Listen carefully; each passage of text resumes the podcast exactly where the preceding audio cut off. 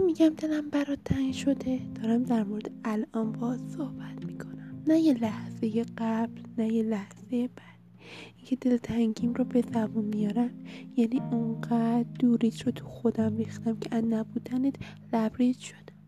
برای من دلتنگی یعنی همین الان.